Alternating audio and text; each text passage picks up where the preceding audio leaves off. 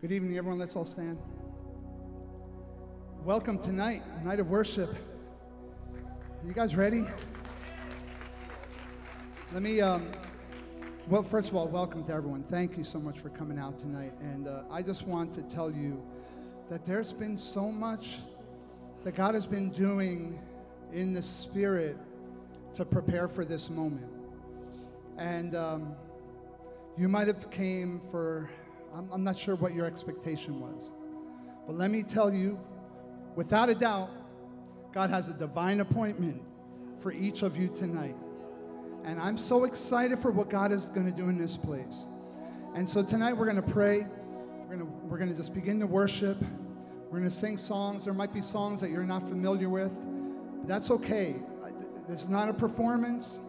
We're not here to do anything but lift up the name of Jesus. If there's a song that maybe you don't know, just look at the lyrics and just begin to worship Him on what you're singing. And I'm sure the songs will just begin to resonate and just begin to worship. We've kind of titled tonight A Night of Freedom. And right now, in the name of Jesus, I'm declaring freedom in the Spirit. For where the Spirit of the Lord is, there is freedom. There is freedom in the house tonight. The Lord's going to set people free tonight.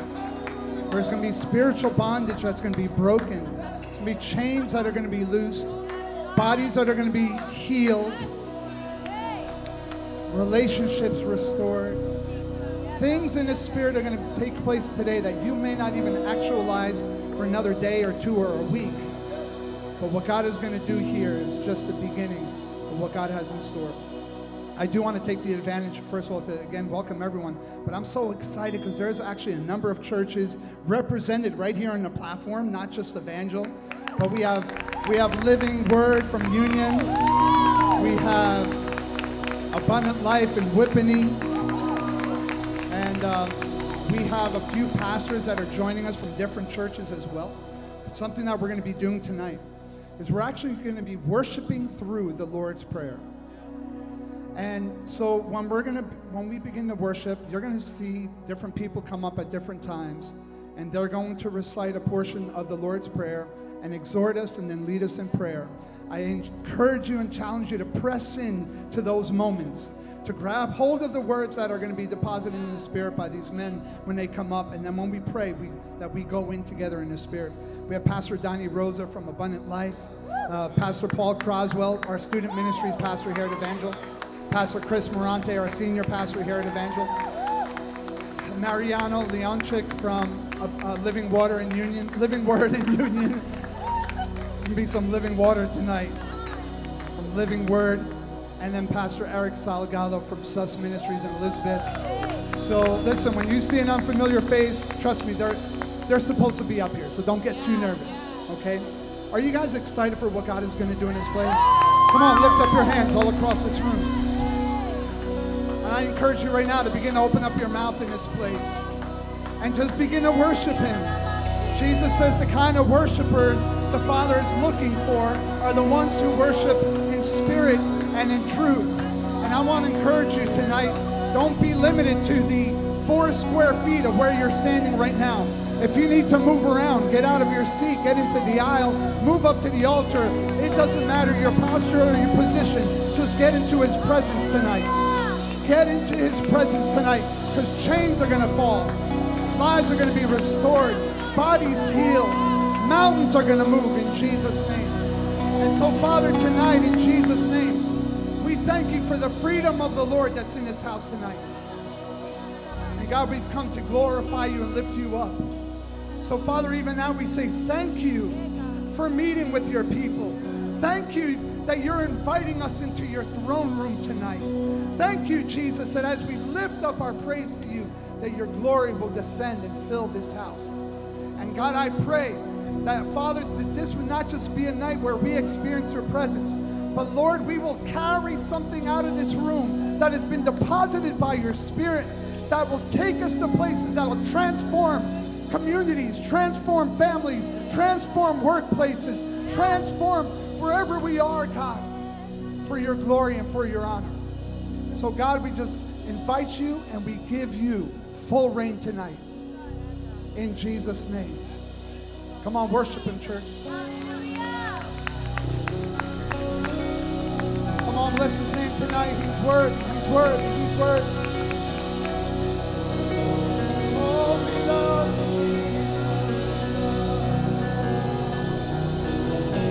Lift your praise in the house. Exalt his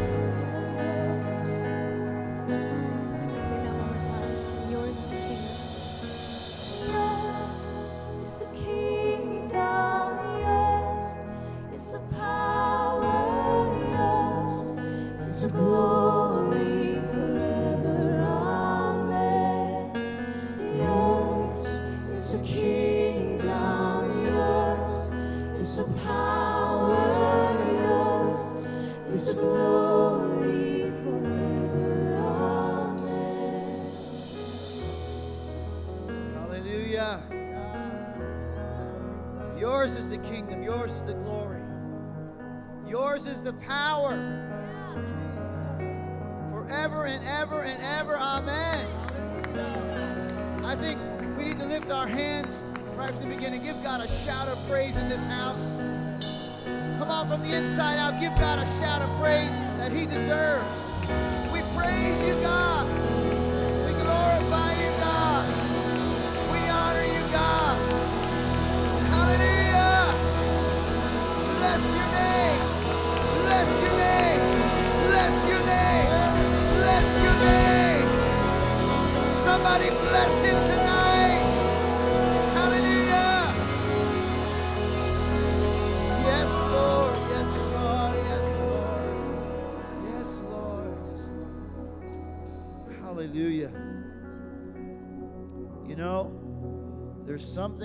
about his people coming together, not just to worship, but to worship, to pray, to intercede.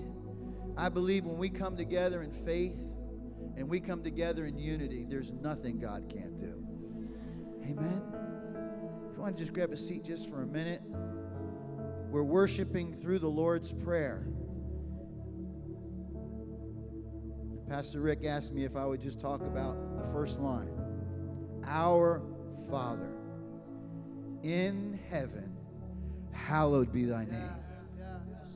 You know, when Jesus told his disciples in Matthew 6, when they asked him, Teach us how to pray, he wasn't giving them a script that they can say that prayer over and over again religiously. You know that, right?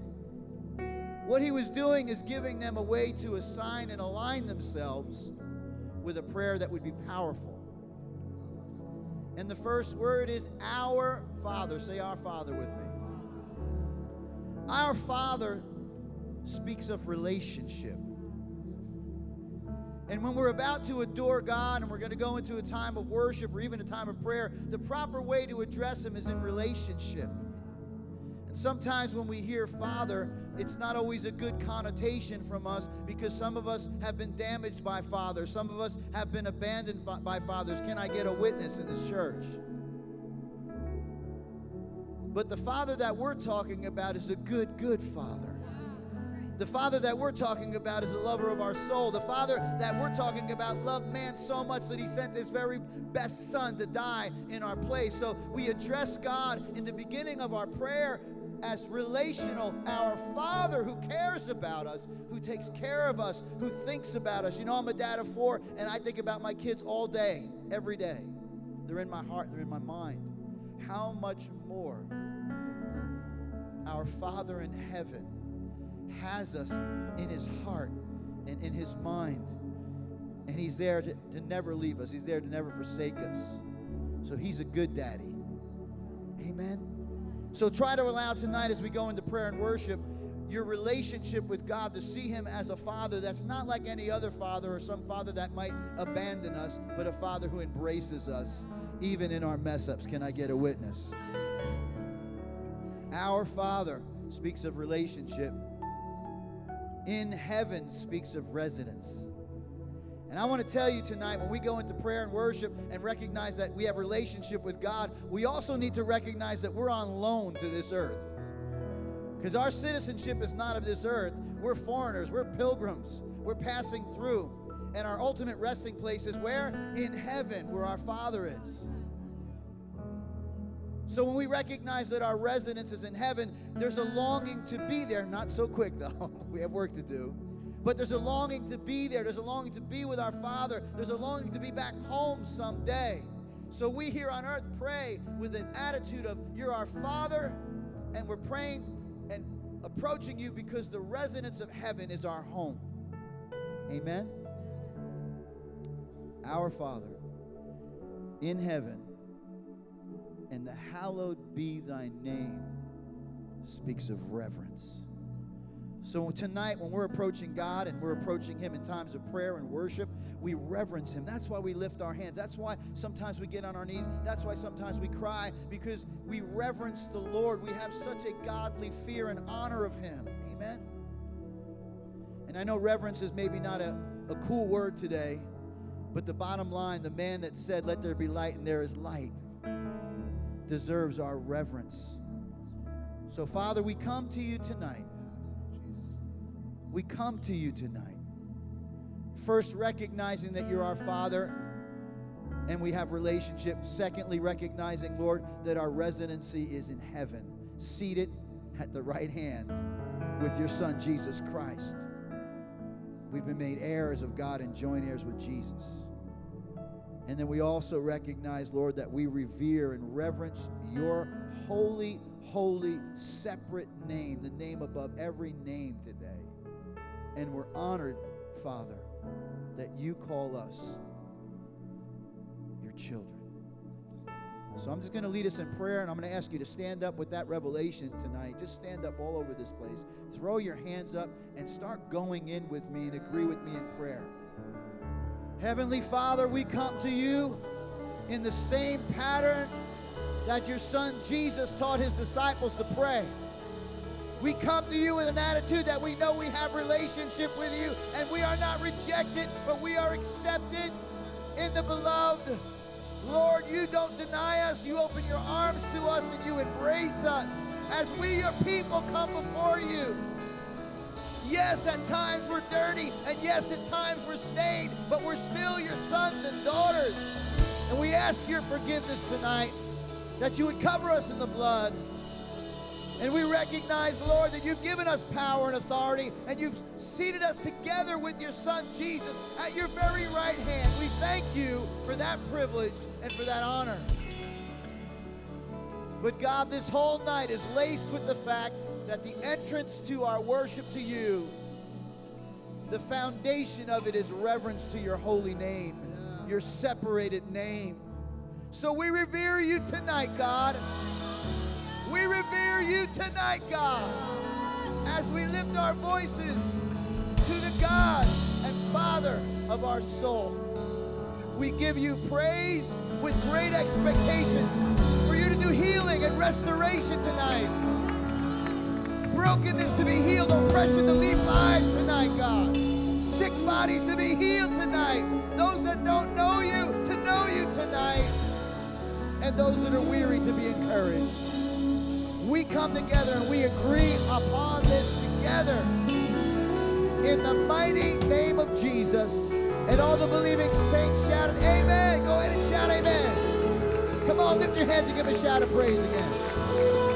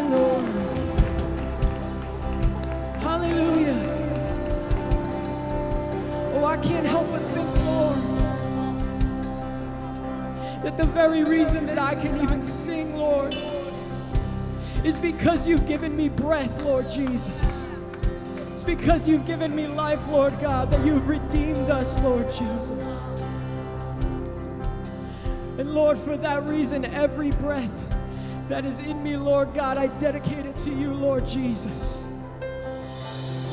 Hallelujah. Come on, can we just begin to praise Him in this place? Begin to thank Him, Lord. Lord, every breath is yours, every praise is yours, all the praise is yours.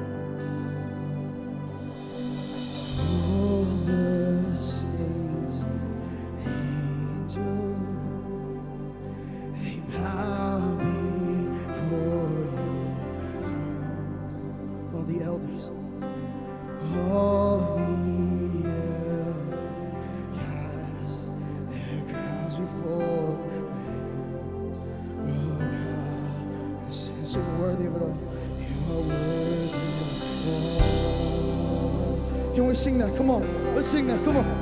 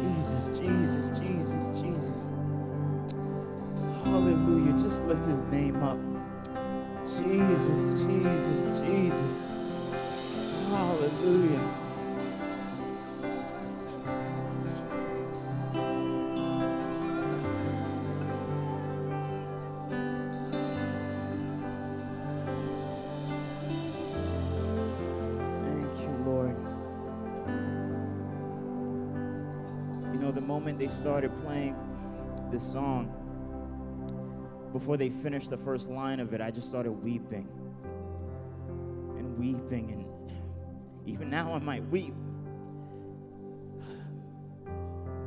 Is there anything else worth it on this planet? Is there anything else worth everything that you can give? Every ounce of your strength, every bit of your resources, every bit of who you are. Is there anyone else worth it? I know for certain I haven't come across anything on this planet, anything or anyone that's worth it, that's more worth it than Him.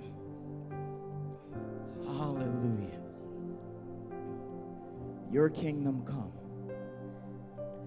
your will be done on earth as it is in heaven. Let's say that together.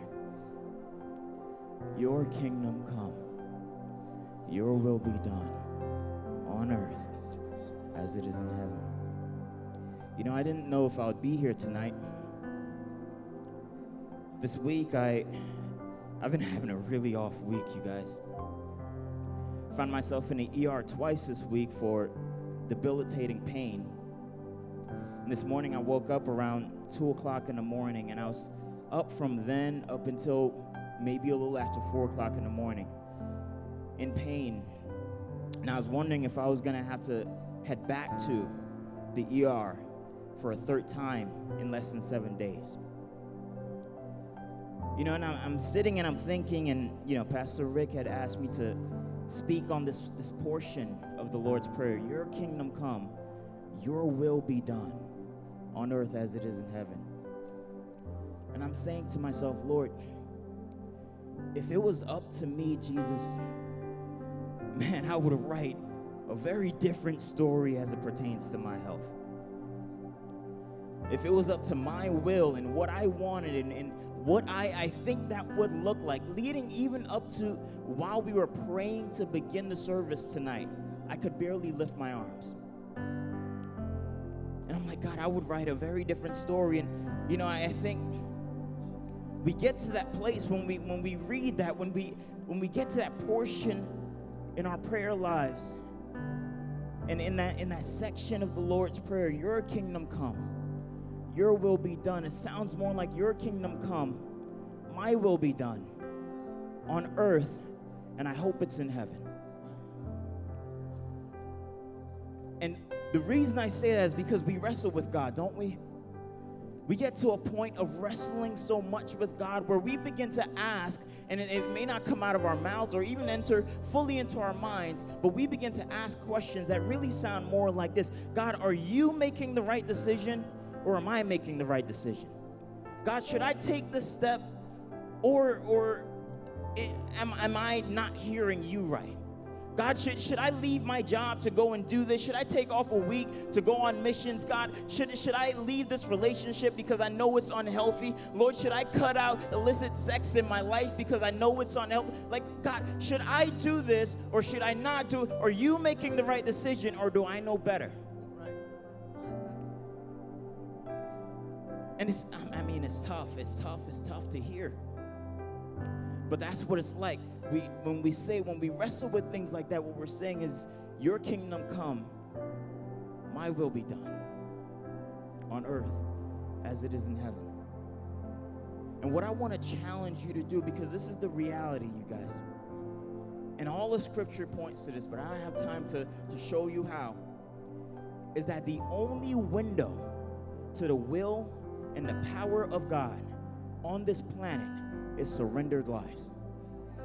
The only window to the will of God and the power of God at work in this world is surrendered lives. It doesn't matter where you look, what it is they're doing. I mean, from the from the, the, the actual writing of the text of scripture, it was surrendered lives, writing as the Holy Spirit led them. To the death of Jesus on the cross, displaying the greatest display of love this world has ever seen. A surrendered life is the only window, the only window to the will of God and the power of God on this planet. And if we're to pray, God, your will be done on earth as it is in heaven, there's no way, no way we can pray that unhypocritically. I don't know if that's a word or not. There's no way we can pray that without being a surrendered life. There's no way we can pray that with honesty and integrity without saying, God, you are truly the only one on this planet that is worth it.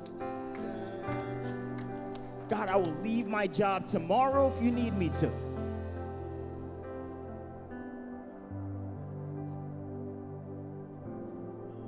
And it terrifies us to think that God might ask us to do something drastic. But you know why He has permission to do that? He went first. Isn't that what we say when someone's asking us to do something that we think is crazy or stupid? We say, You go first. And if they survive, then we say, Well, maybe. I didn't promise you I was going to go next.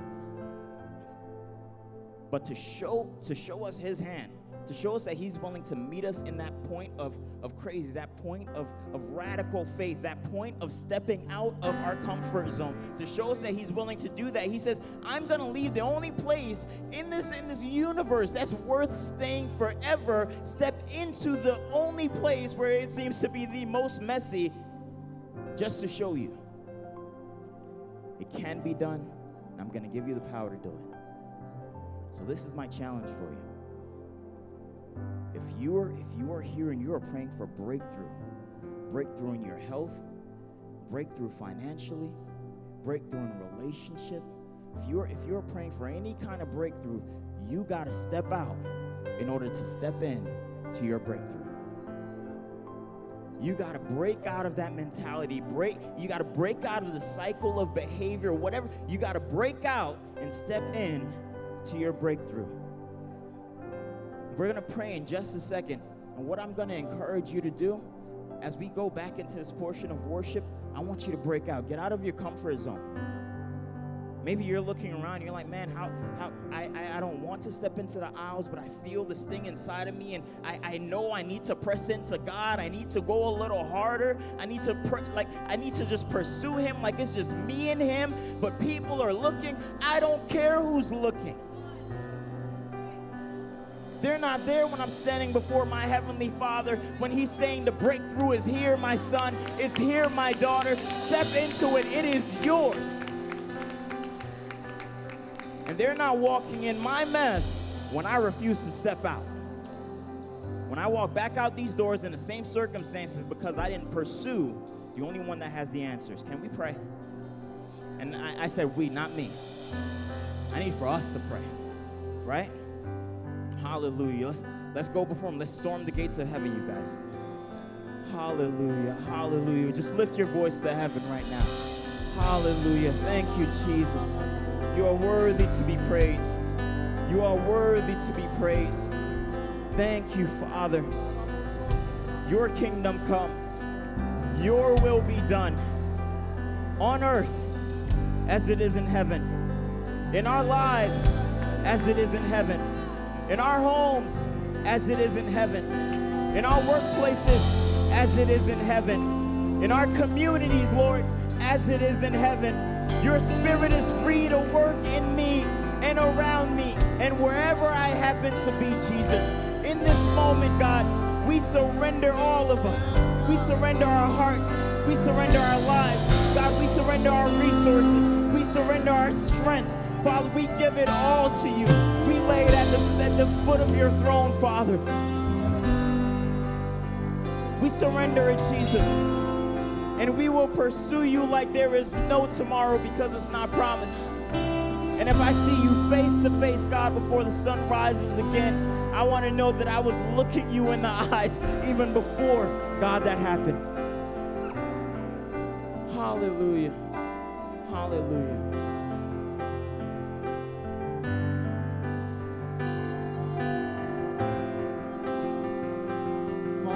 Voice in this place. Come on, lift your voice in this house. Come on, begin to align yourself with heaven in this moment.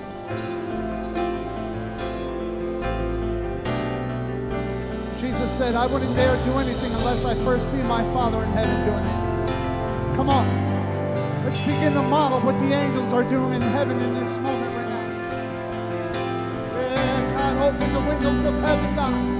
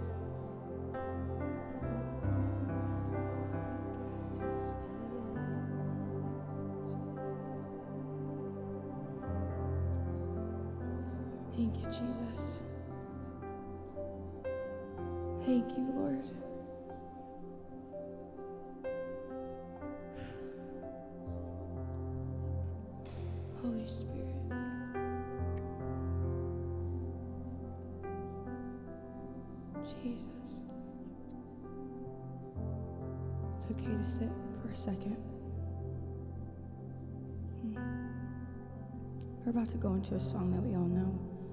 It's called Lead Me to the Cross. And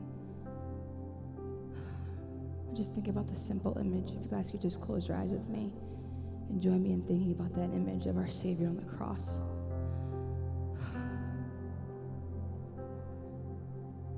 He laid his life, his whole life for us.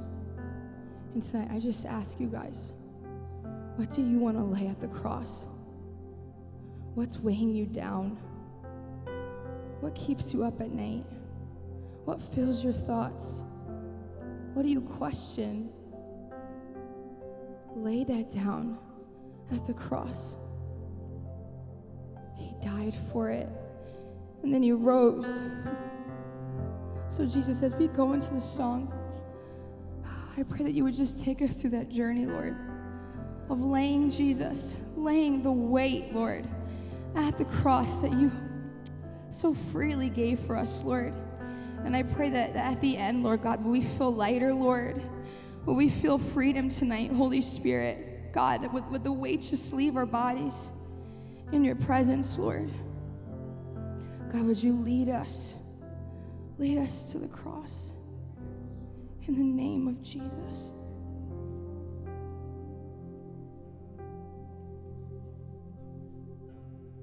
Thank you, Lord.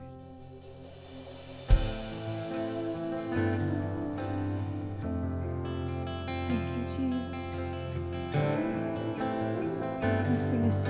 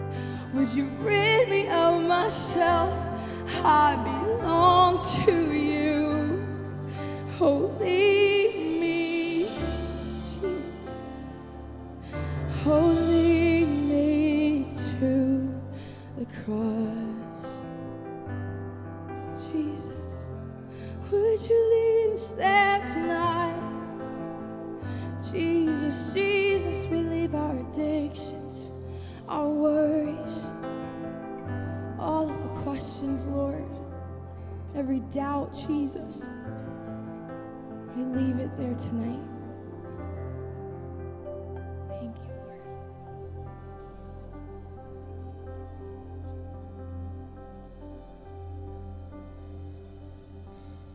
Jesus. God, we surrender everything at your feet tonight, Lord. We give it all to you, Lord everything we are, Lord. We know you're so worthy of more than what we have to offer, Lord, but we're going to pour everything out to you tonight because you're worthy and deserving, Lord. You're so worthy and deserving.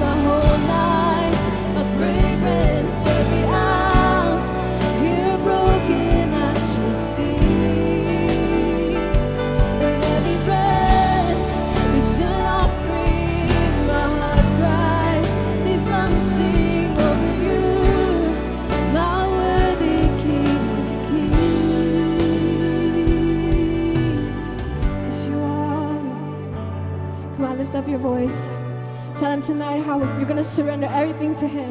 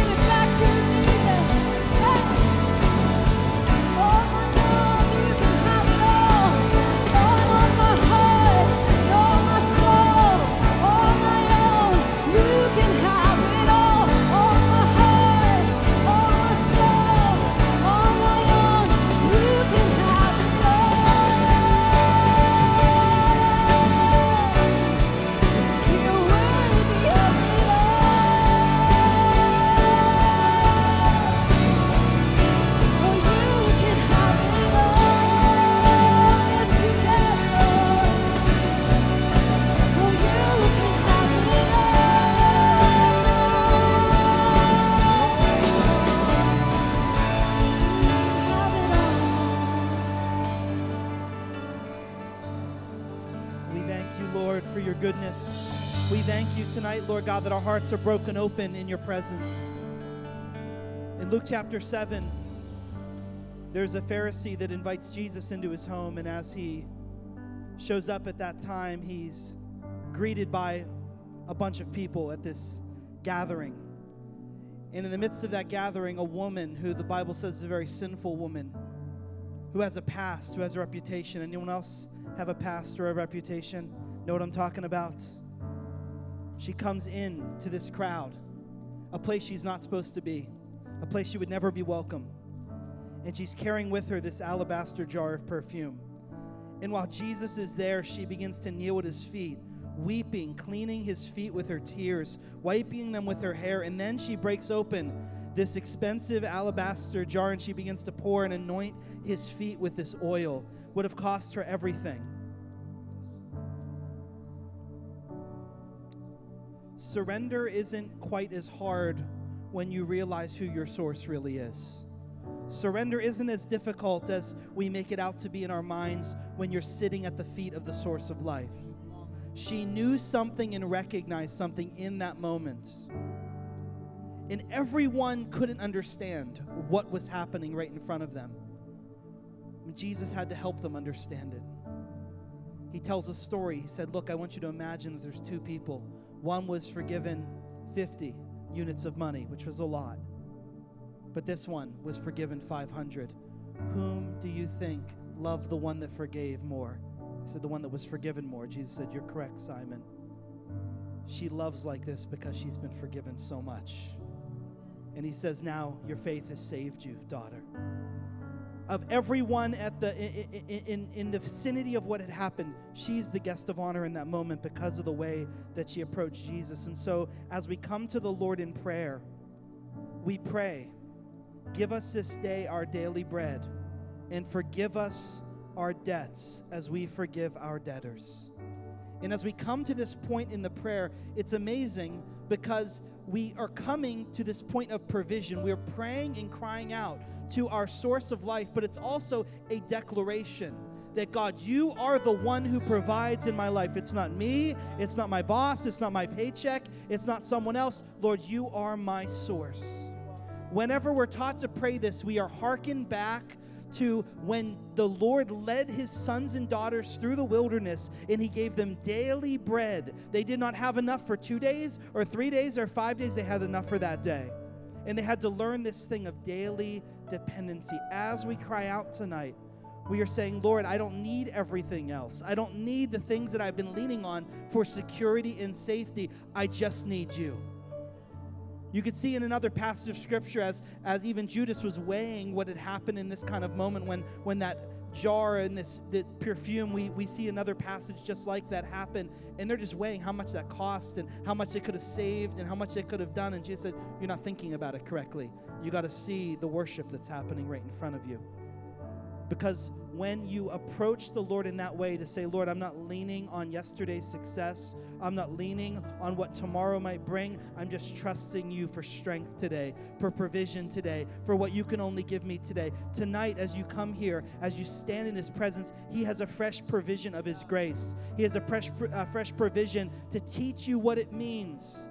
The Lord wasn't um, spoiling them or, or, or, he wasn't punishing them in the wilderness by only giving them enough for that day. He was trying to build something in their spirit to say, You will not live on bread alone. You'll only live on the hand of God providing in your life. And he was teaching them what it meant to every single day rely on him. May that be said of us. But this second part of this prayer, forgive us our debts as we forgive our debtors, is, I think, the most dangerous thing you could ever pray.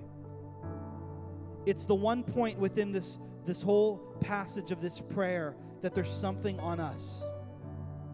And it's dangerous because what we're really saying is, Lord, would you forgive me in the same way that I'm forgiving others? Would you measure against me the way I've measured against others? Forgive me my debts as I have forgiven those that are indebted to me. In this area of forgiveness, I want you to know that there is so much freedom waiting in this room tonight. I could feel it all over my bones, I could feel it deep within me. But I want you to know the freedom for some is dammed up in this moment. It's like there is a dam that has caught up and that is stuck, and there is a wave of freedom that's ready to flow into your life, and it is right here in the middle of this prayer that what the Lord is asking of you today is for you to release offenses, to release forgiveness for things that have happened, for hurts that have filled your life, for things that have marked you and held you back. And that as you come into His presence tonight and you say, Tonight the debt is canceled, Lord God, I offer and extend the forgiveness, that there will be a wave of His grace that's going to flow over your life. There's a wave of forgiveness, there's a wave of healing that's going to flow into someone's life. And it's going to be right at this moment. Lord God, would your forgiveness flow? The forgiveness from Calvary that flowed to you must flow through you. It must. And for some today, there may have been something that's happened, and I'm not here to minimize anyone's hurt, anyone's pain, but I promise you this there is nothing there's anyone has ever done to you that the power of Jesus Christ cannot heal, cannot restore, cannot take care of, that the Lord cannot provide for. And today, that's what He's inviting us to. Tonight, in this moment, as we go into these next parts of worship, I want to invite you to come. We're going to pray in just a moment. And here's what I'm asking if there's someone here that you say, I have to release offense, I feel like I've been dealing with unforgiveness. I've been holding on to it. I want you to come to this altar right now as I say this, and I want you to get on your face before the Lord, and I want you just to lay it down. It's canceled tonight, it's over. If you've been carrying some kind of offense, some kind of hurt, some kind of pain, and today you're saying, Lord, I'm done, I'm canceling it. Lord, your grace is too good, your provision's too great. I'm laying it at your feet. Come on, if that's you, I see you coming. Just line this altar right now. We're just going to begin to pray. And come on, I want each one of you just to begin to ask the Lord to point out those areas. It's so easy for us to come to these places where things can attach to us, pain can fill our lives, hurt can come upon us. And today, if we're going to really live out and worship through and find the breakthrough and find the victory, it's going to come on the other side of this. Lord, we're coming into your presence tonight, Lord God. We're asking for a freedom that only comes from you, Lord God. And today, Lord God, we say, forgive us our debts, Lord God. Forgive us our trespasses. Forgive us our sins, Lord God, as we've forgiven those who have sinned against us, Lord God. Today, in the presence of Jesus, Lord God, we come, oh God, at the foot of Calvary.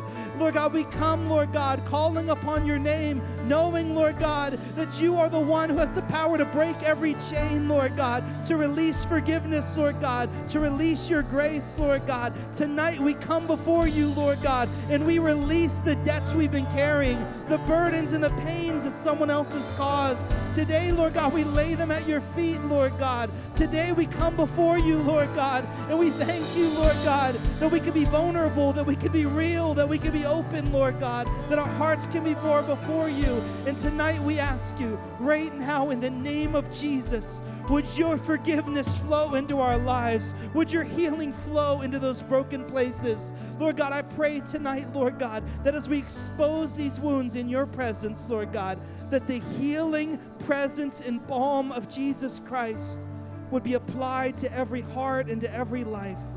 And that tonight in your presence, Lord God, we will walk with a freedom that we have not had before. I could sense in my heart there's some today, you've been carrying decades of pain decades of it. And the Lord tonight is setting you free. He's setting you free from a weight that wasn't yours to carry. He's setting you free from a prison that is built all around you. And tonight, the Lord offers you the freedom that only He can give. Oh, Jesus. Come on, right now, would you just choose to forgive? Choose to release it. Choose in the Lord's presence. Say, Lord, in light of all you've forgiven me of, I forgive. I release it in your presence, Lord God. They owe me nothing. They owe me nothing, Lord God. I cancel the debt. I cancel it, Lord God. I release it today and I receive your healing and your mercy. Come on, somebody, right now the levees are breaking. There's a flood of God's grace, of His love, of His forgiveness flowing in this place right now. We thank you, Lord God. We thank you, Lord God, that what the enemy is meant for evil, you're now turning it for good, Lord God. We thank you for what the enemy is meant to cause pain and to debilitate our future, Lord God. Today you're lifting it up, Lord God. You're giving beauty for ashes, Lord God. You're restoring joy in the hearts of your sons and your daughters, Lord God. Tonight, Lord God, you're lifting your countenance upon someone. Your encouragement is flowing into their heart and into their life, Lord God. Today, Lord God, is the day of healing, of restoration, of forgiveness, Lord God. Lord, what you said of that woman that day was she loves like this because she's been forgiven so much tonight, Lord God, would something new enter into our worship, Lord God, that is specifically connected to the forgiveness that has happened in this moment. Would the way that we talk, the way that we walk, the way that we love, the way that we embrace, the way that we worship be transformed, Lord God, through these moments, Lord God. I pray for anyone within the sound of my voice that has walked into this place heavy, Lord God, feeling a weight of shame, Lord, feeling that they've been carrying some kind of sin in their life. And Lord God, they're just, they, they, they feel like an imposter. They feel like a phony right now in your presence. That, Lord God, as they call upon your name in this moment, with the forgiveness of Christ, flow into their life and set them free, Lord God. In Jesus' name, as they call upon you. I want to tell you from the front to the back, His grace, His forgiveness is so present. And as we call upon Him in worship, there's so much freedom available to you. Come on, for one more time, just lift your hands to heaven. Lord, we thank you for this freedom. We thank you for this forgiveness. We thank you for this gift, Lord. There's nothing like it in the universe, Lord God. And we give you all of our worship, all of our praise. We withhold nothing from you tonight. And we thank you and we honor you and we worship you. Come on, lift up your voice tonight and praise the Lord and worship Him. Thank you, Jesus.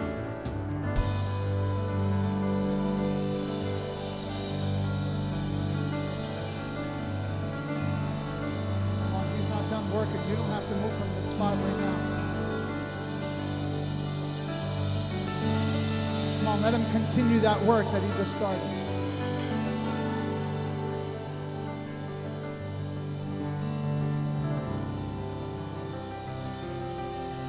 We're going to declare some things in the atmosphere tonight. We're going to declare some things in Jesus' name.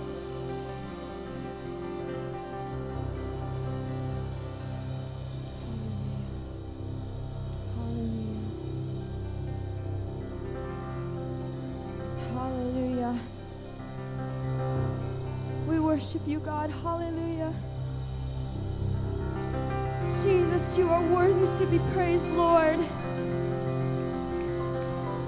God, you are worthy to be praised.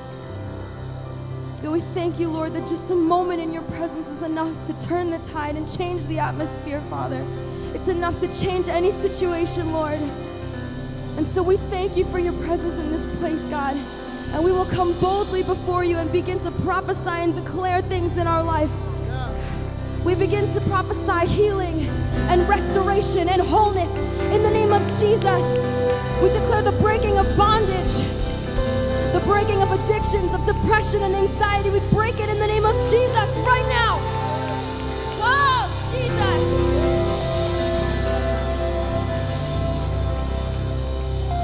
Hallelujah, hallelujah. Hallelujah. We thank you, Lord, that you are a living God, that you are active, Lord, that you are here right now in this place. And so we will go to war in this moment, Lord, for our families, for our friends, for those who don't know you, even for ourselves. We declare war right now and we declare that your spirit will bring the change that you have promised to us. In the name of Jesus.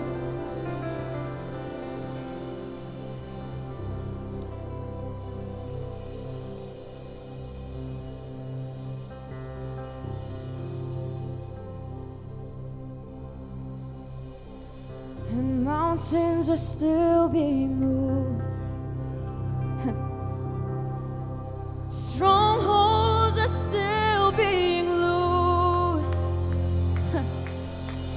God, we believe it. And yes, we can see it. That wonders are still what you do.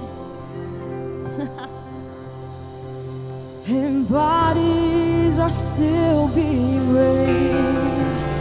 Come on. And giants are still being slain. And God, we believe. Yes, we can see it. That wonders are still what you do. And we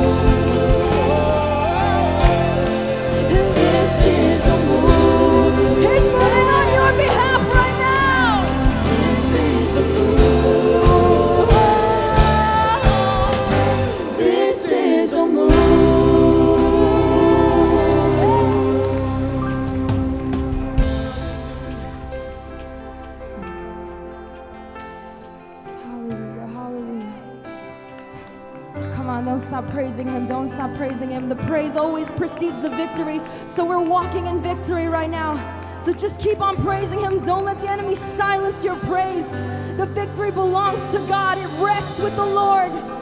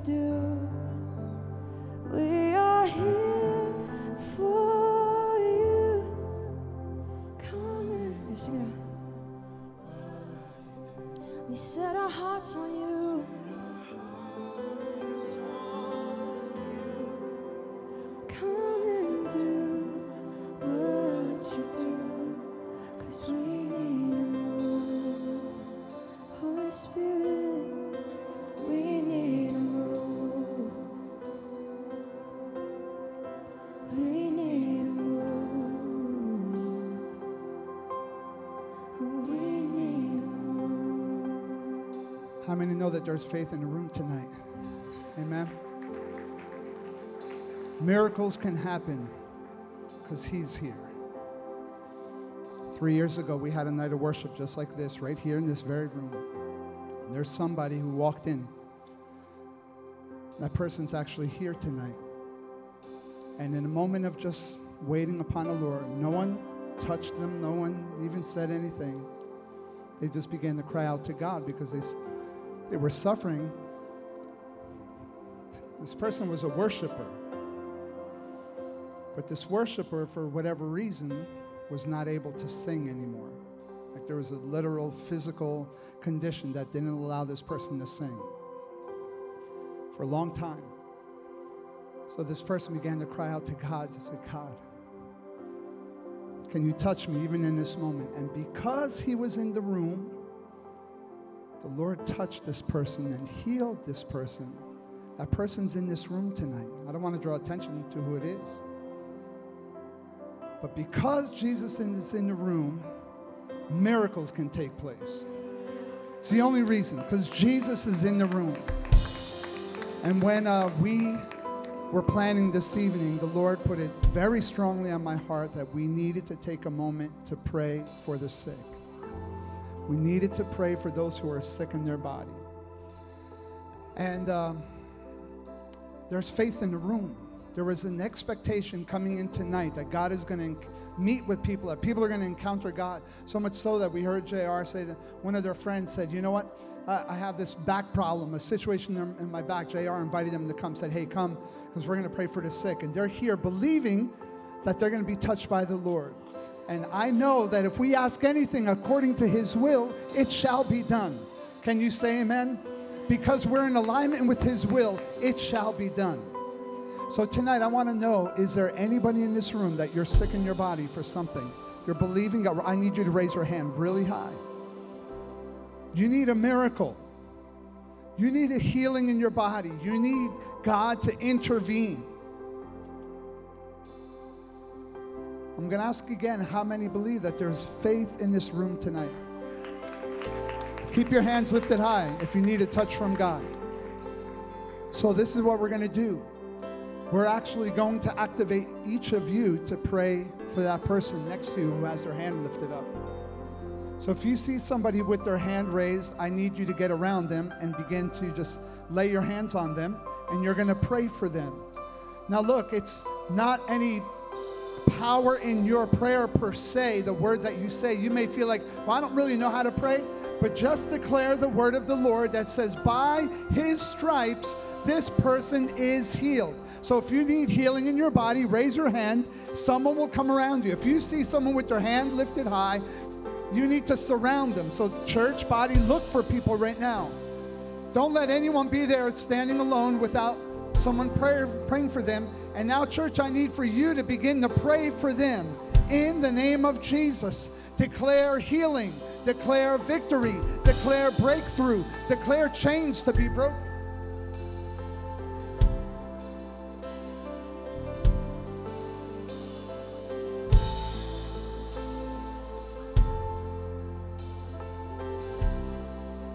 Come on, church.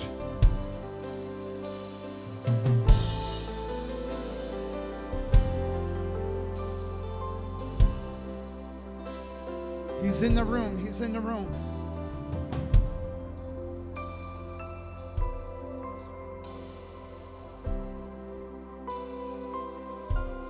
Come on, miracles happen because Jesus is in the room. Hallelujah, hallelujah. Thank you, God. Thank you, God. Come on, we come in agreement with what God says.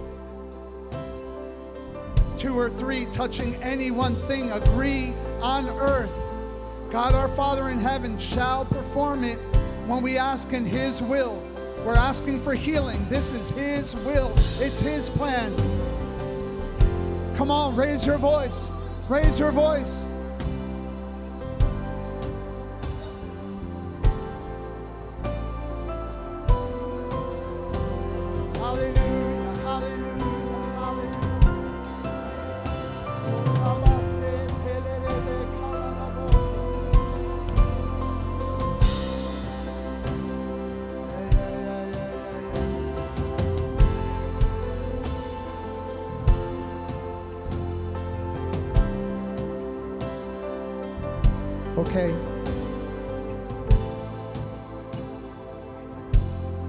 Going to pray one more time. Someone from our worship team actually um, felt from the from the Lord that there's actually somebody in this room right now that's suffering pain in their back, like in their upper back. Right now, there's somebody in this room that has pain in their upper back. That that's why you lifted your hand. Is that anyone here? My sister here. That's my sister here. So come on, let's all stretch out our hand towards my sister right here. Come on, church, begin to cry out to God for healing for my sister. We come in agreement right now in the name of Jesus. Someone get some oil, anoint her with oil. There's oil right here. Someone needs to anoint her with oil. Thank you, Mariana. In the name of Jesus, we declare healing. We declare wholeness right now in Jesus' name. According to your word, so shall it be done. God, you are the same yesterday, today, and forever. You are all powerful. There's nothing too hard for you.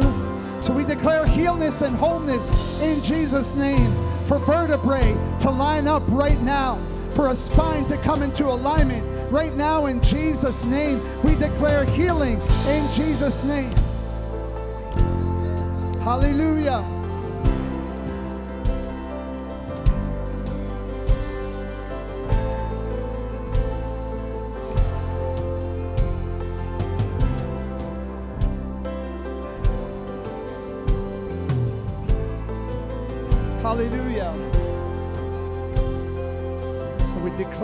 Done in Jesus' name. In the name of Jesus.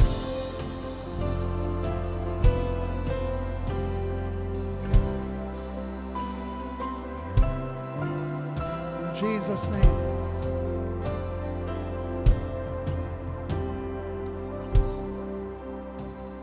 Okay, church, we're not done.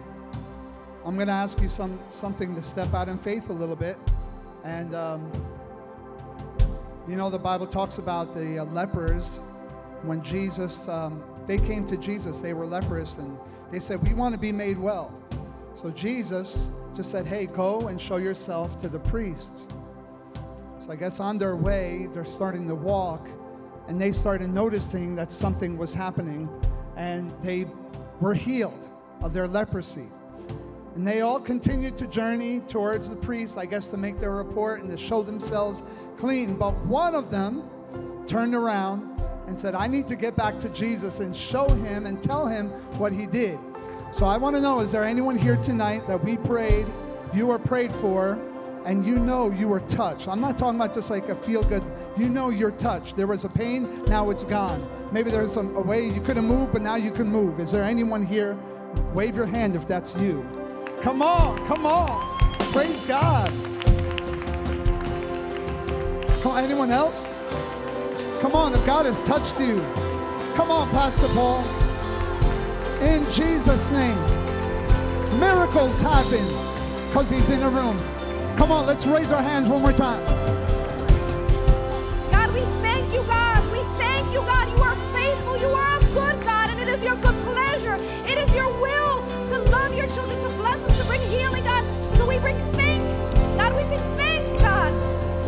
worship you. We thank you, God, because you are in our midst, God, and you are moving, God, and you are healing, and you are touching, and you are restoring, God, and you are redeeming, God.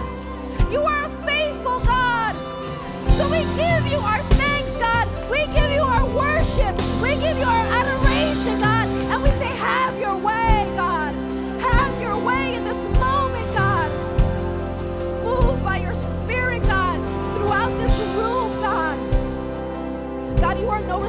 of persons, God. So touch each and every person, God. Meet them where the need is, God. Meet them where their need is, God. And so we thank you, God, that this is all to lift your name on high, God. This is all to give you the glory and the honor, God. This is all that when we leave, God, we say, Jesus is the one. He is the one and true living God that is able to do exceedingly and abundantly above what we can ask, think, or imagine. And He is a good Father. So, Heavenly Father, we thank you.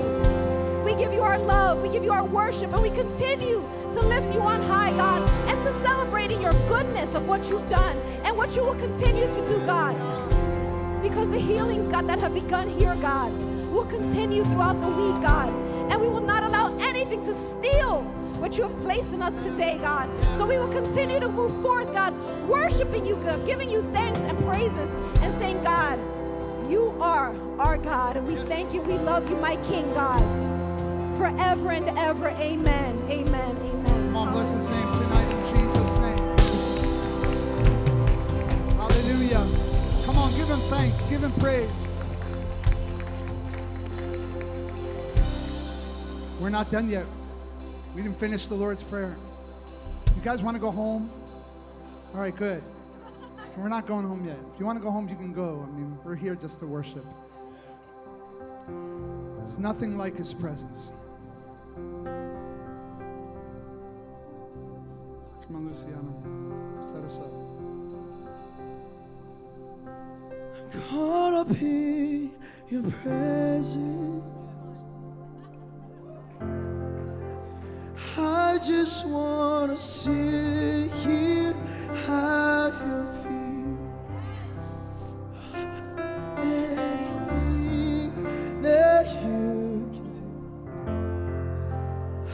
you. I'm not here for blessing. Let's sing that part.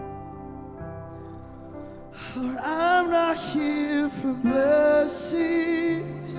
Jesus, you don't owe me anything. Jesus, you don't owe me anything. More than anything that you can do. I just want we sing I'm sorry? When I've gone just I've just gone through the motions. Come on. Lord, I'm sorry.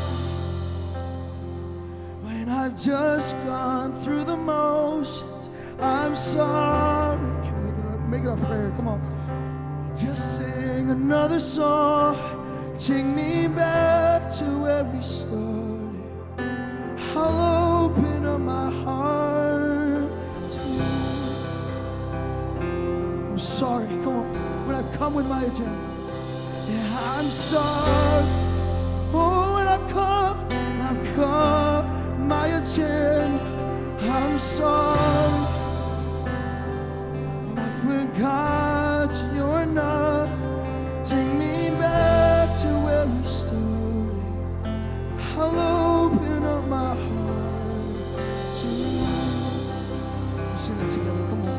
caught up in your presence, Lord. I'm caught up in your presence. Jesus, that's our prayer this evening. Come on. I just want to sit here at your feet. I'm caught up. I'm caught up in holy moment. And I never want to leave. Jesus, I'm not here for a blessing. Come on. Well, I'm not here for blessing. It's not the miracles, Lord, it's you. Come on.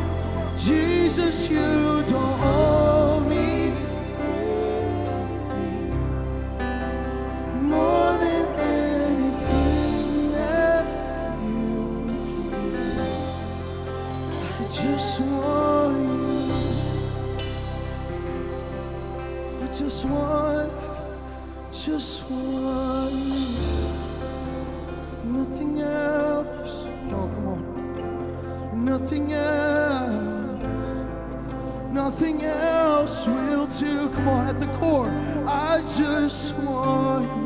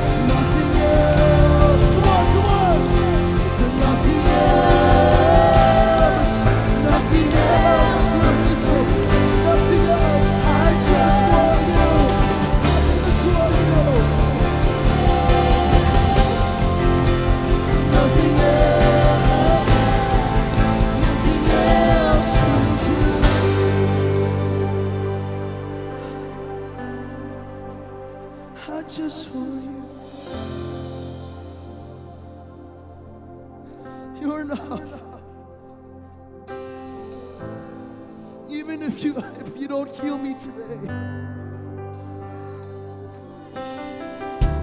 One day I'll stand before glory with you, Lord. And my body will be made whole. And my spirit will rejoice because I'm with my Father. I just want you. Nothing else. Come on, church. Come on, church. Come on. In your own words, in your own song. Don't let me lead you. Minister, minister to yourselves. Let's lead worship together. Amen. Come on, come on. I just want you, Lord. I just want you. I just want you. I just want you, the real you, the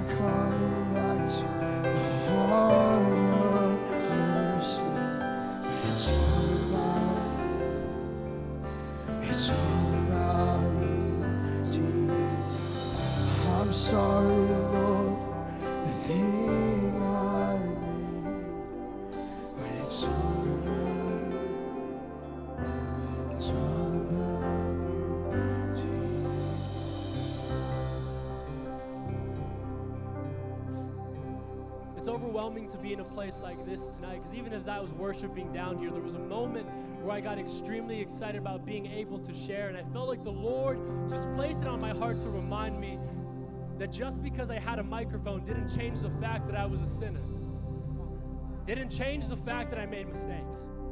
I was born and raised in the church. Dad was worship pastor, mom ran kids ministries, which means that I was a varsity sinner.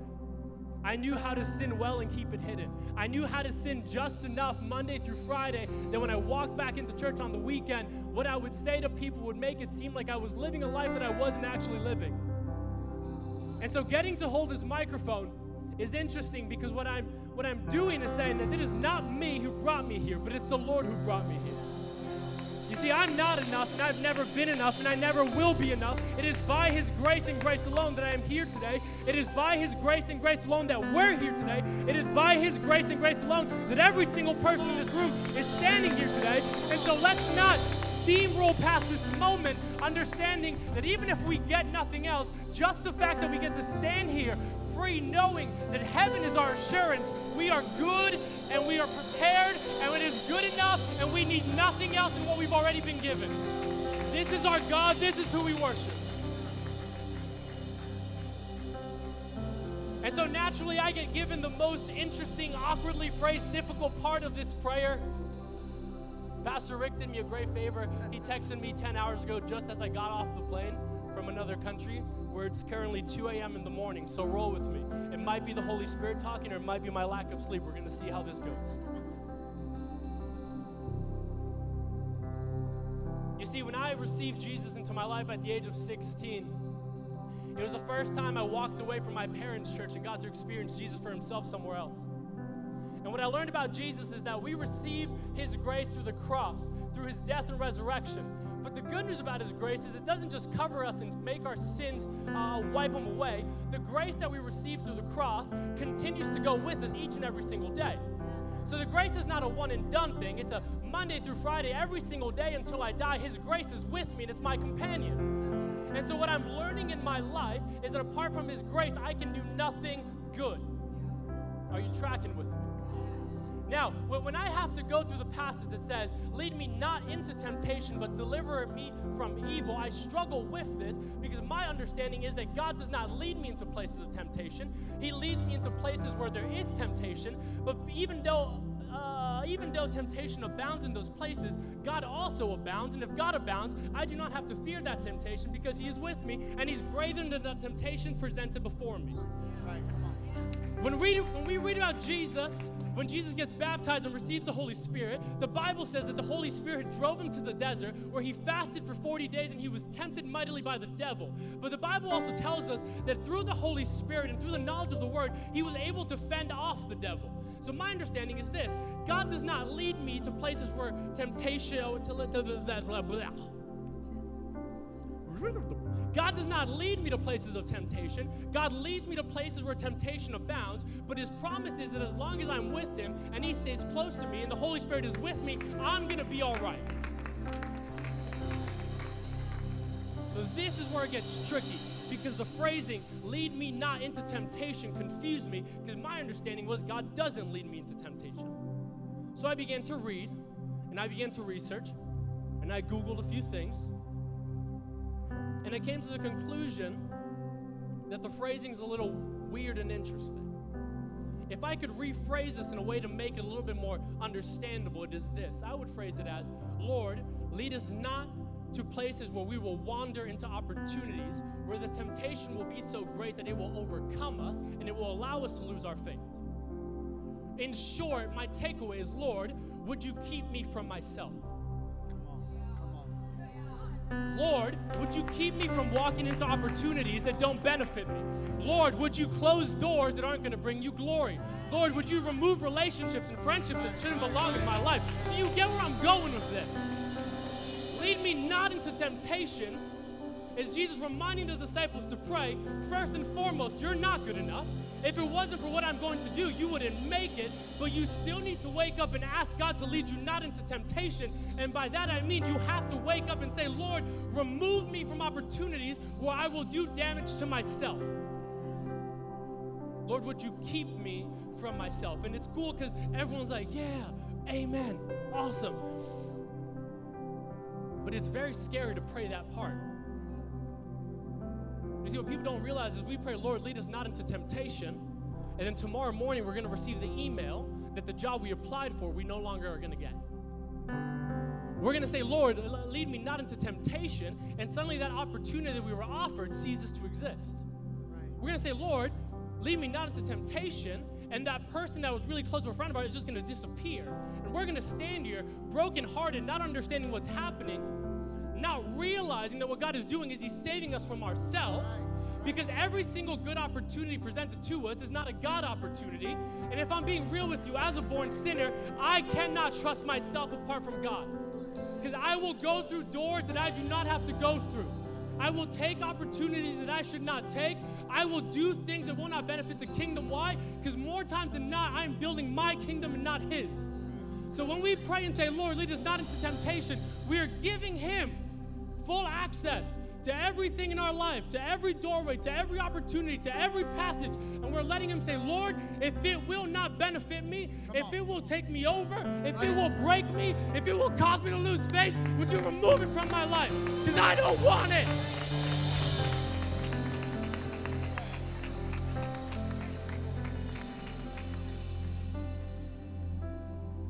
And we're at a point too many people that I looked up to as heroes have given in to opportunities they should not have. and they lost the faith.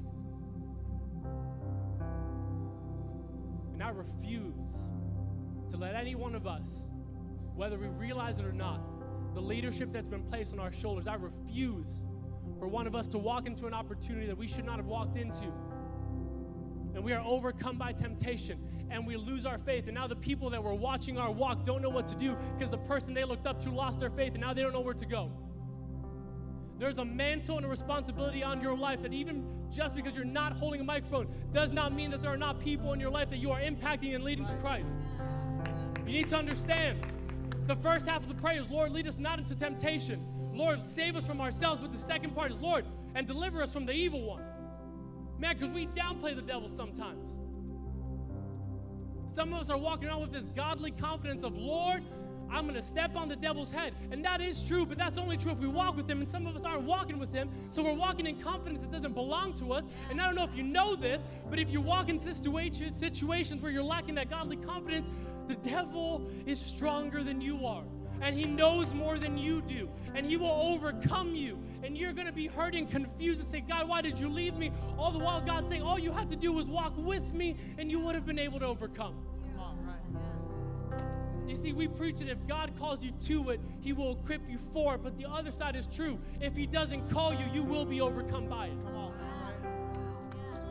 You'll be eaten alive. You're not strong enough. You're not good enough. You're not self sufficient, and neither am I. You know what the good news of the gospel is? In Psalm 23, there's a moment that says, Even though I walk through the valley of the shadow of death, I will fear no evil. Why? Because you are with me. This is both extremely humbling in one sense and extremely rewarding in the other. You see, in the humbling part, we understand that we're walking through the valley of the shadow of death and we're not fearing evil because we're tough. We're fearing, we're not fearing evil because he's with me. Almost as if we can come to the conclusion that as long as we stand in his presence, we will be protected. Almost as if the God of Israel, the God of David, the God of Gideon is the same God that we walk with. And as long as we walk with him, we will continue to encounter the same victories that we saw in the Bible. I need you to understand something that God does not force himself upon us. So you can go your own way. You can make your decisions. You can take the business opportunities.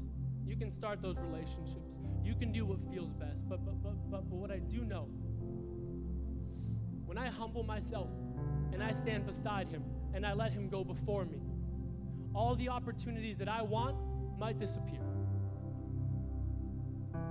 All the circumstances that I want to walk into might disappear. All the things that I desired might disappear. But as those things begin to disappear, I have a clear picture of where God wants me to be. And when I'm going to where God wants me to be, then I'm protected by His presence. And when I'm protected by His presence, I am able to go wherever He has me to go. And it might not be safe, and it might be full of temptation, and it might be dangerous, and it might not make sense. But as long as we go and do what God asks us to do, we're going to be all right. So I want to pray for two things tonight. And I want you to join me because some of you guys are ready to pray this prayer, and I'm just going to say, your week's about to be a doozy. Because all the things that you've placed your trust in, God's about to pull out from under you. Why? Because He loves you. God doesn't take things away to hurt us. He does it because He knows by taking those things away, we won't be left to our own devices. And by not being left to our own devices, we trust Him. And when we trust Him, God gets the glory in all the situations. And when God gets the glory, we get the overflow of that. And when He blesses Himself, we get blessed in the process.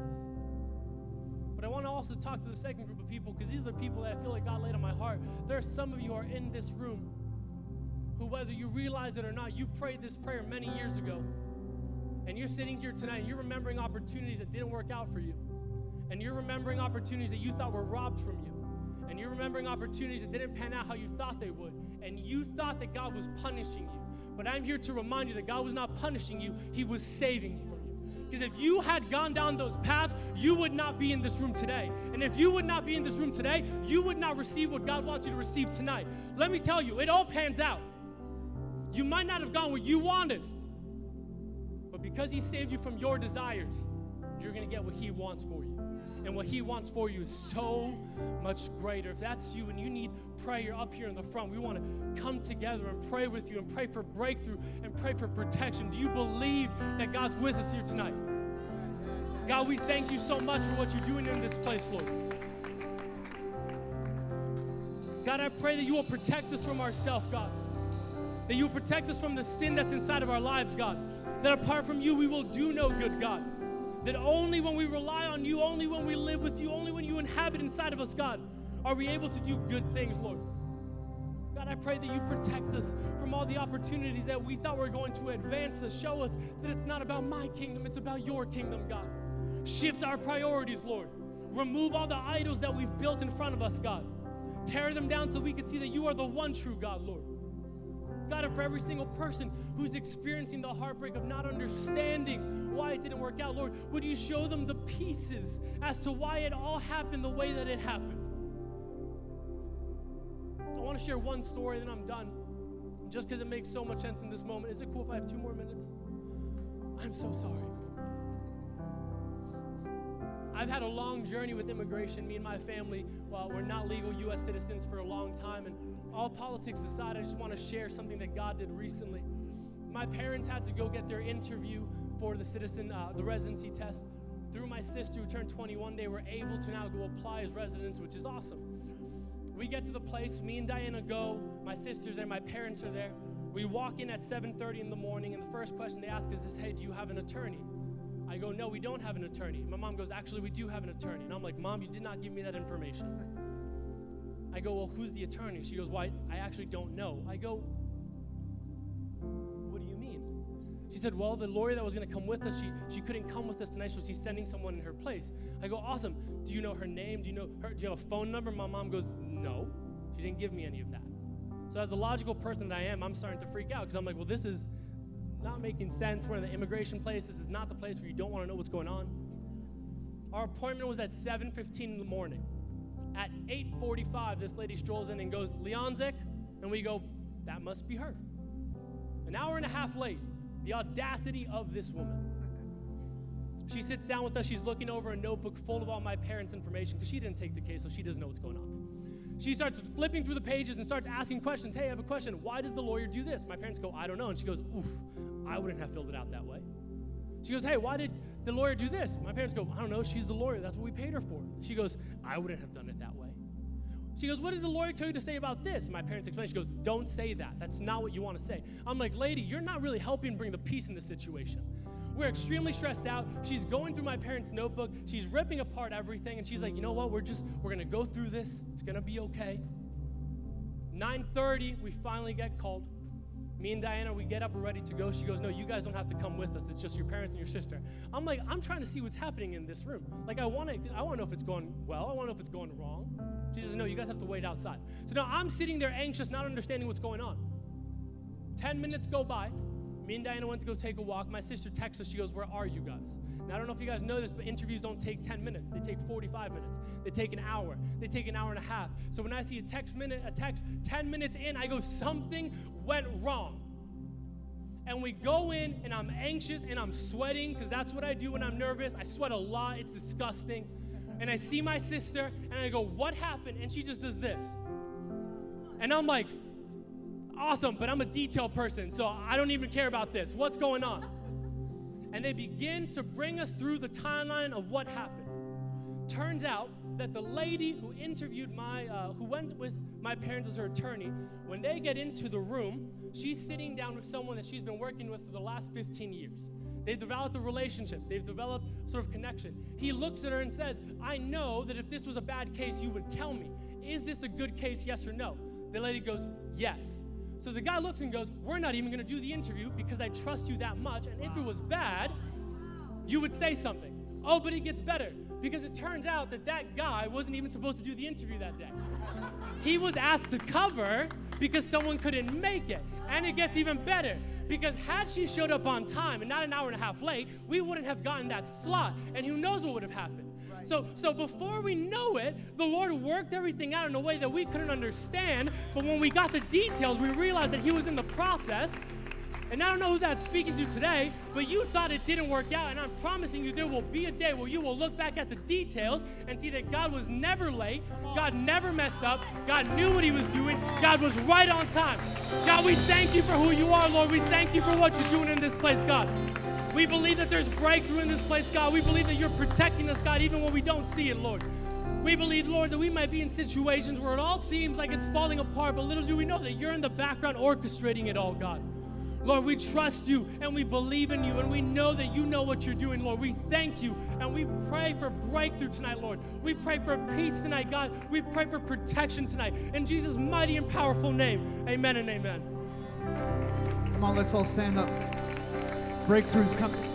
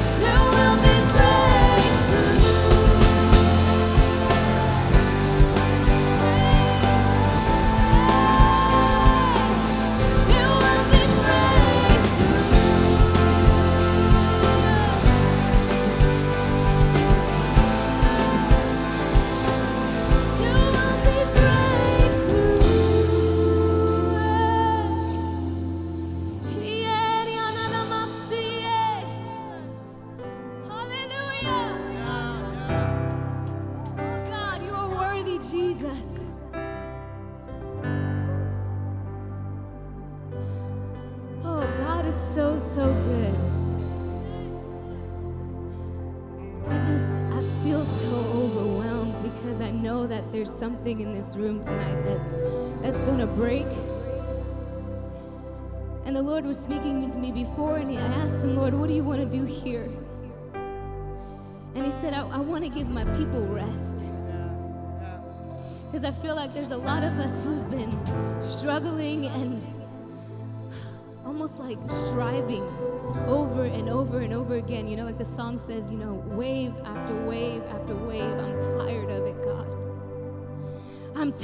it, God. But I thank God that even some of those, the Pastor Chris reminded us this morning, like some of those are even ordained moments, moments where even Christ suffered and he had to go through that. But it was an ordained moment from God to build this obedience out of him, to, to bring him to a point where he finally, maybe not Christ, but for us, where he finally realizes, Lord, here it is. You're the only one who can, you're the only one who can break the strongholds. You're the only one who can bring freedom in my life. You're the only one who can get rid of darkness. You're the only one who can set people free from addiction, from, from depression, from anxiety. He's the only one who can set you free, and you've been trying and struggling and striving to get it done on your own. And I'm here to tell you, you can't.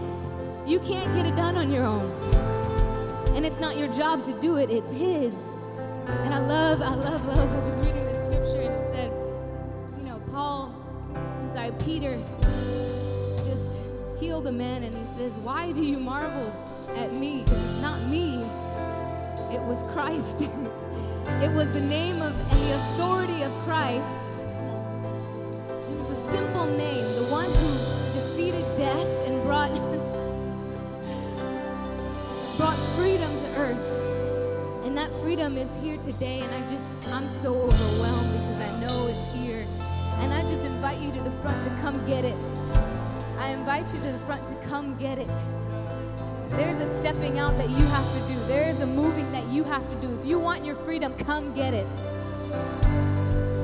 And it's going to be by the power of Jesus Christ, the name of Jesus, the authority of Jesus, that you will experience that freedom. And experience that freedom that you're no longer striving, you're no longer suffering, you're no longer doing that thing. It'll just break. It'll just break. Just come for a moment. Maybe just whatever that thing is, get it right there in your hand. Because I believe that He's going to break it. I believe that He's going to break the stronghold off of us so that we can move freely in His power and in His authority. And He's giving us the same power to set someone else free. There's some of you that have family members who need to be set free, children who need to be set free.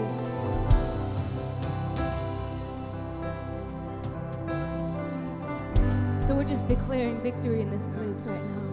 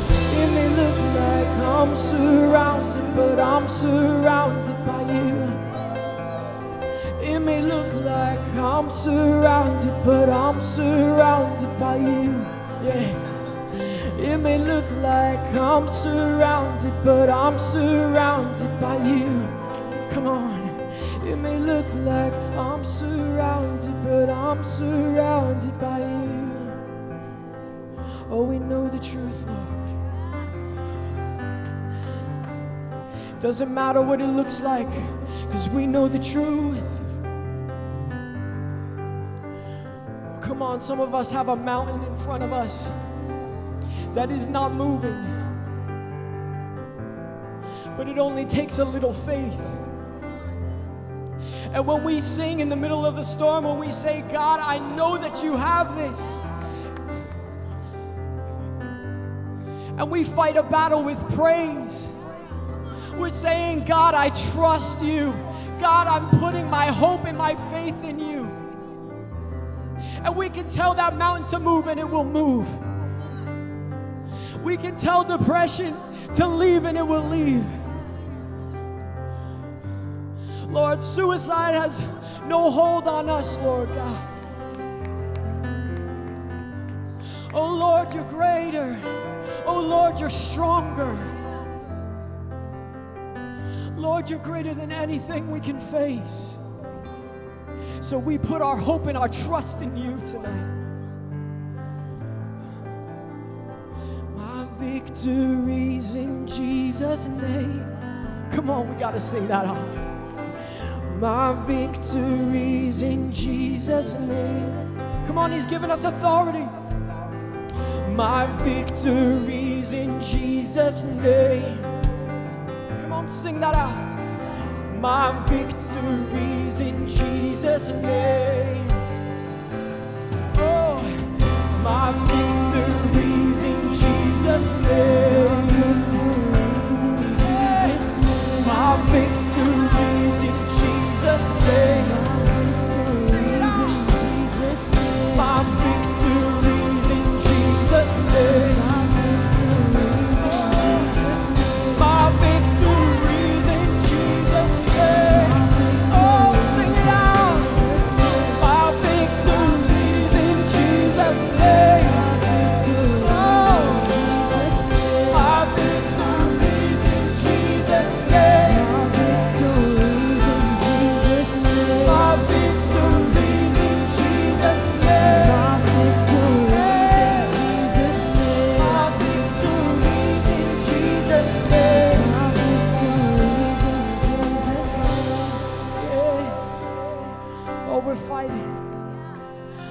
Fighting tonight. Oh, we're not leaving until we get it. Hallelujah. This is how I fight my battles. This is how I fight my battles. This is how I fight my battles. This is how. This is how I fight my battles. This is how I fight my battles. This is how I fight my battles. This is how. Oh. Come on now. Just continue to worship God where you're at. Continue to glorify God in this heavenly place.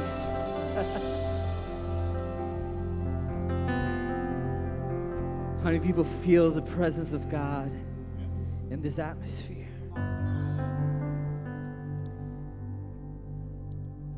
You know, when Pastor Rick spoke to me and gave me the phrase, For yours is the kingdom, yours is the power, yours is the glory forever. Amen. That phrase hit me hard before anything. And as I started Googling, as I started searching, I started realizing that it was a doxology. And even that word I had to look up myself because I didn't know what that was. And there was so many different definitions for it, but what I saw was an expression of praise, or in other words, Christianese. Is a word that is equivalent when people say hallelujah. It's a word that's equivalent to when you hear that person in the background saying glory. You know, you hear it in every church. Either that or Jesus. Every worship album, just look for it. You're going to hear it. But what's interesting is that that phrase in the Lord's Prayer is technically not part of the Lord's Prayer. So then I started reading the Bible and started searching things that were similar to that phrase. And what I came across was, was Revelation 4, verse 9 to 11. When the 24 elders came to the throne and they cast down their crowns before the Lord, saying, You are worthy of all honor, of all power, and of all glory. And what I see tonight is a bunch of kings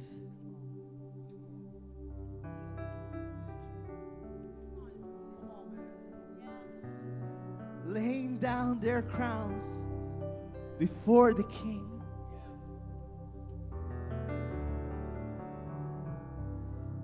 Because this is not about who did it first, who's doing it now. It's about what God is doing today. It is not about us.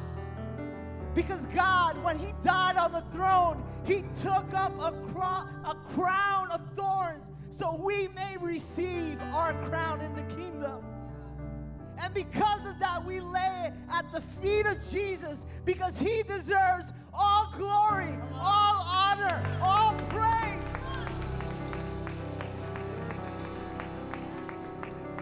And I hear the Lord saying that because of our faithfulness, because of our constant pursuit, because of our willingness, willingness to go beyond our borders and our boundaries and be united as one body. He showed me the valley of dry bones. And he shows me the, the bones coming back together. And what God is revealing to me today, and I know it's so evident here, is the body is breathing again. And it's not a breath that is hard to swallow, like if you broke a rib. It is a breath of fresh air. A breath so refreshing, you know it's only God that gave that breath. Because we are no longer slaves, we are no longer Gentiles. We are sons and daughters of the Most High God. And I'll tell you this right now that means something. That means that we are not outside of the plan, we are a part of the plan.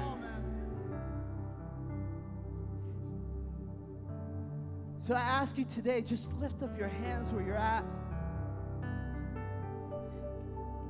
Because I believe right now walls are coming down. walls are coming down. And the people of God are rising, are rising up to the occasion.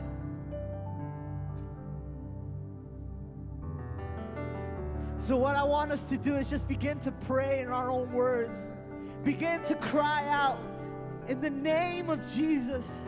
Heavenly Father, we come before you. We come before you today saying, Let your will be done on earth as it is in heaven. Because all glory, all power, all honor, the kingdom is yours, God. The kingdom is yours, and we recognize that. And not only do we recognize that, we accept you for who you are, and we understand that we are a part of this body. And that any insecurity, any fear that has been planted by the enemy, it breaks apart tonight. It breaks apart tonight. So with every hands risen up, with every hands up, I just want us in one voice, in one voice to cry out the name of Jesus. Because just like it did in the land of Jericho, the walls came down when his people cried out. So at the count of three, where every voice risen up, I want us to call out the name of Jesus. Are you guys ready? I didn't hear you. Are you guys ready? At a count of three. One, two,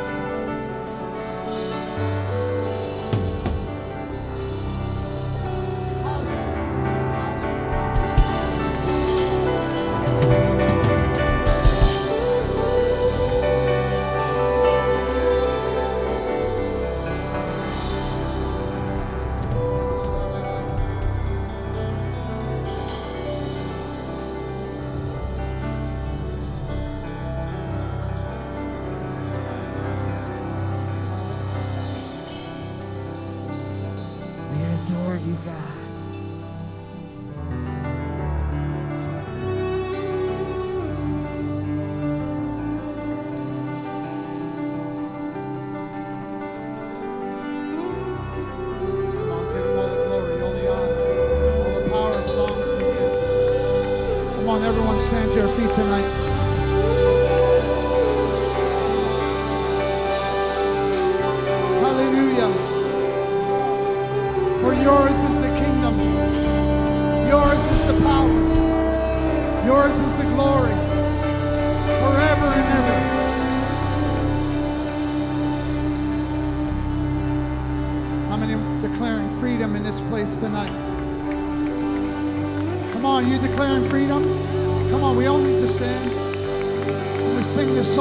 Freedom. Freedom that we have in Christ. He whom the Son sets free is free indeed. Come on, are you free tonight? Come on, church, we're gonna dance in here tonight. Who's ready to dance in the spirit? Come on. Hey, come on.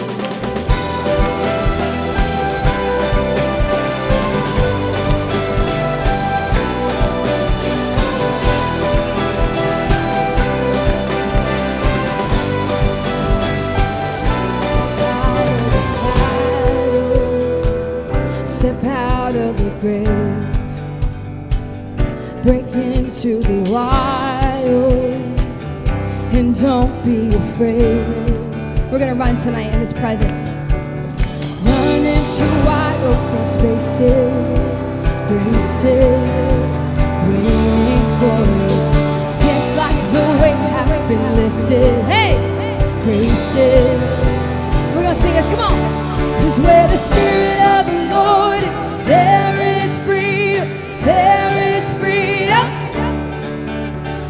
spirit of the Lord is, there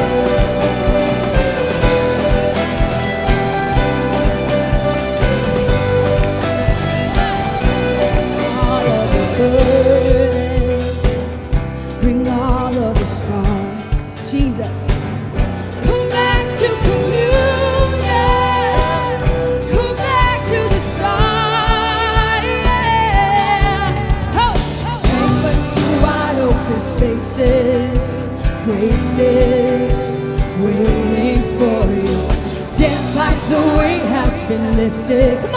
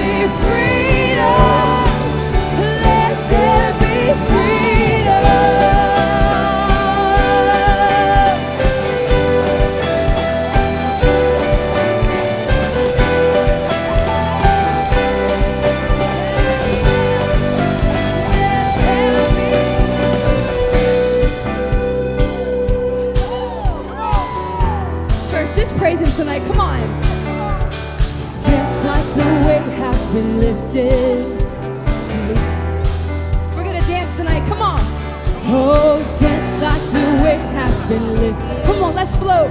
Woo! Sing it again, dance. Dance like the weight has been lifted. Yeah.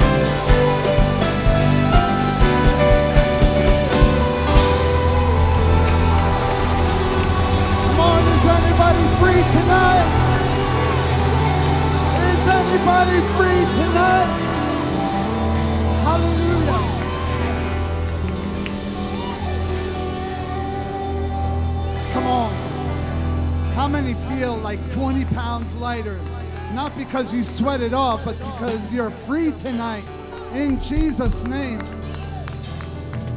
Wow. My wife keeps telling me, like, all right, go on, go on, go on. I don't know what that means. But hey, we're going to pray. God is in his place. Look, the Shekinah glory is filling the platform right here, right now. You can lower that a little bit, Eddie. But thank you, Jesus. Can we just say thank you, Jesus? Come on, just say thank you, Jesus. Come on, talk to him right now. Say thank you, Jesus. Thank you, Jesus. Hallelujah. God, we thank you that we can experience your freedom. Thank you, Lord, for the promise of your word. He whom the Son sets free is free indeed. And so, God, I pray, Lord, in the name of Jesus, as we leave this place, we can walk in freedom. That people will see us tomorrow and say, What happened to you?